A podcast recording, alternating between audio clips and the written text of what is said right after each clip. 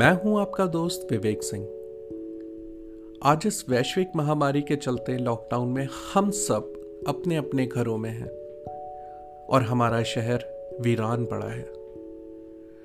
गौर से जब भी मैं देखता हूँ अपने शहर को तो ऐसा लगता है कि बहुत सी बातें, बहुत सी यादें अपने दिल में संजोए बैठा है, जो चाह कर भी हमसे कह नहीं पाता।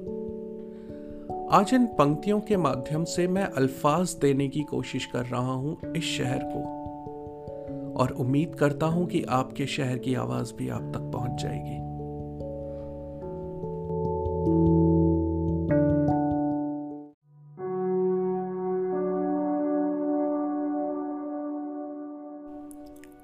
शहर आज खामोश है। कुदरत से बेवफाई का गम मनाता हो जैसे। खुद पर हुए जुल्मों की दास्तां सुनाता हो जैसे। चीखते सन्नाटों को भी, कहाँ आज फिर होश है? देख लो चारों तरफ़, शहर आज खामोश है।